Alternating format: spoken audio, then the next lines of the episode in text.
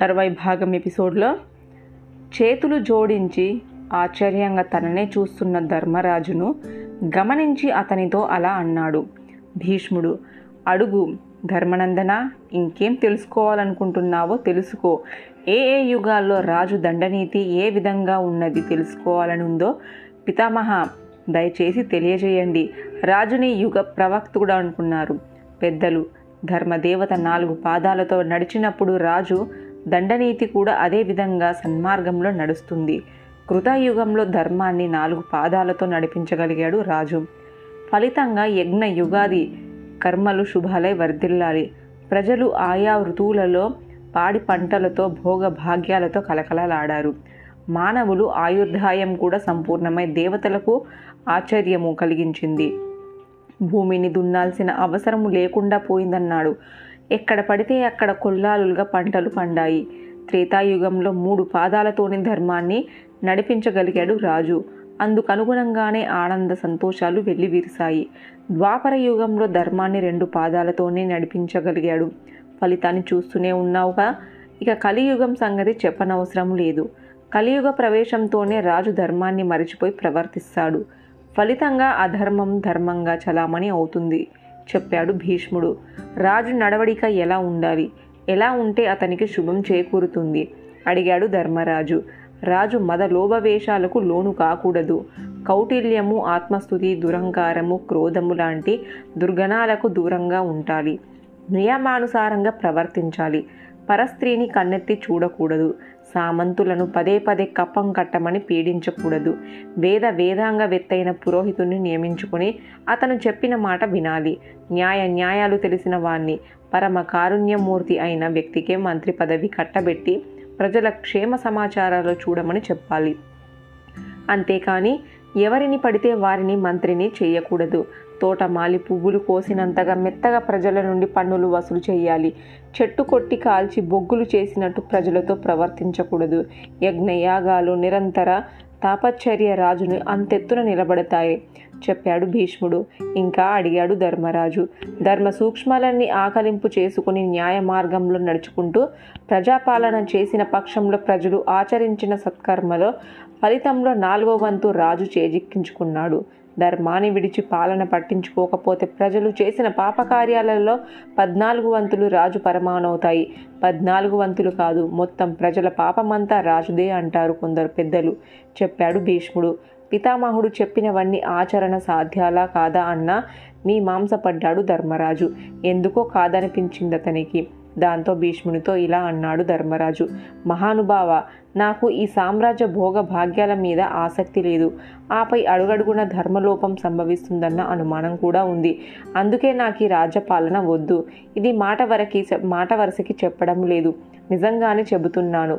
ప్రశాంతంగా తపస్సు చేసుకుంటాను. అనుమతించండి. భీష్ముని కాళ్ళు పట్టుకున్నాడు ధర్మరాజు. శిరసు అతని పాదాలకు తాకించాడు.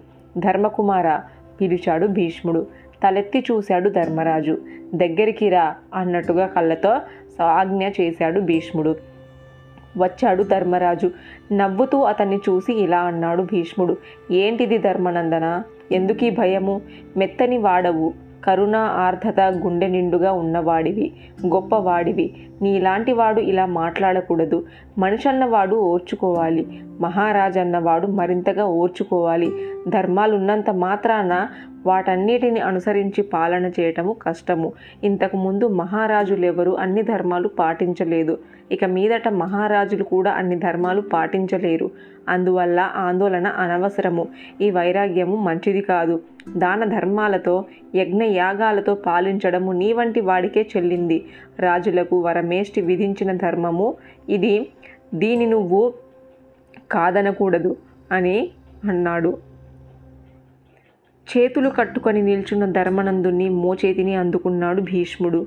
ధైర్యం చెబుతున్నట్టుగా గట్టిగా అదిమి వదిలాడు. ఆ స్పర్శ చాలనిపించింది ధర్మరాజుకి. వెయ్యి అనుగల బలం వచ్చినట్టు అనిపించింది రాజ్యపాలనకు సిద్ధపడ్డాడు.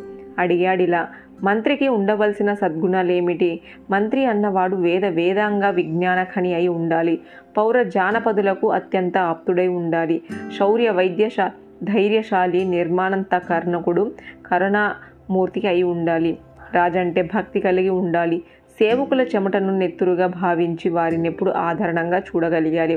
తప్పు చేశారని రాజు తి తిడితే కోపం తెచ్చుకోకూడదు.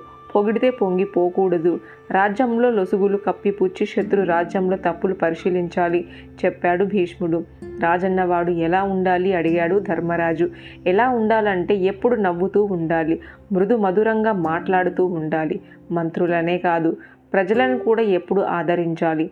దానం చేసినప్పుడు కూడా అభ్యర్థిస్తున్నట్లుగా ఉండాలి. ఒకవేళ రాజే దానం స్వీకరించి వస్తే అప్పుడు కూడా వినయంగానే ప్రదర్శించాలి. కృతజ్ఞతను కనబరచాలి.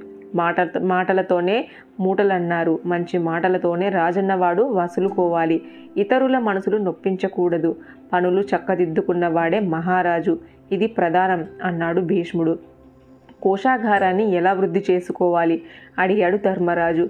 రైతులు వ్యాపారవేత్తలు పశు పరిహారాలే పన్నులు చెల్లించగలిగేవారుంటారు పెద్దలు. అయితే దాన ధర్మాలు సముత్పత్తి స్థానాలకు ఏ రకమైన హాని కలగదని రీతిలో అత్యంత నైపుణ్యంతో పన్నులు స్వీకరించగలగాలి. పులి తన పిల్లల్నే తానే తిన్ తింటుంది రాజన్నవాడు. పనులు విధించి ప్రజల ధనాన్ని ఆశించడం పద్ధతి కాదు. జలగ రక్తం పీల్చినట్టు నొప్పి తెలియకుండా పనులు రాబట్టాలి. పాలన కోసం క్రమక్రమంగా పనులు పెంచుకోవచ్చు. తప్పు చేసిన వారిని శిక్షించాల్సి వచ్చినప్పుడు శిక్షణ అనుసరించి ధనాన్ని స్వీకరించి అతను క్షమించవచ్చు. ఈ రకంగా కూడా కోశాగారాన్ని వృద్ధి చేసుకోవచ్చు. అసూయతో ధనవంతులు సిరి సంపదలు అపహరించకూడదు. రైతుల భయాలని ఎప్పటికప్పుడు తొలగించే ప్రయత్నాలు చేయాలి. ఎక్కడ కపటాన్ని ప్రదర్శించకూడదు చెప్పాడు భీష్ముడు. మళ్ళీ ప్రశ్నించేందుకు సిద్ధమవుతున్న ధర్మరాజుని వారించి ఇలా అన్నాడు భీష్ముడు.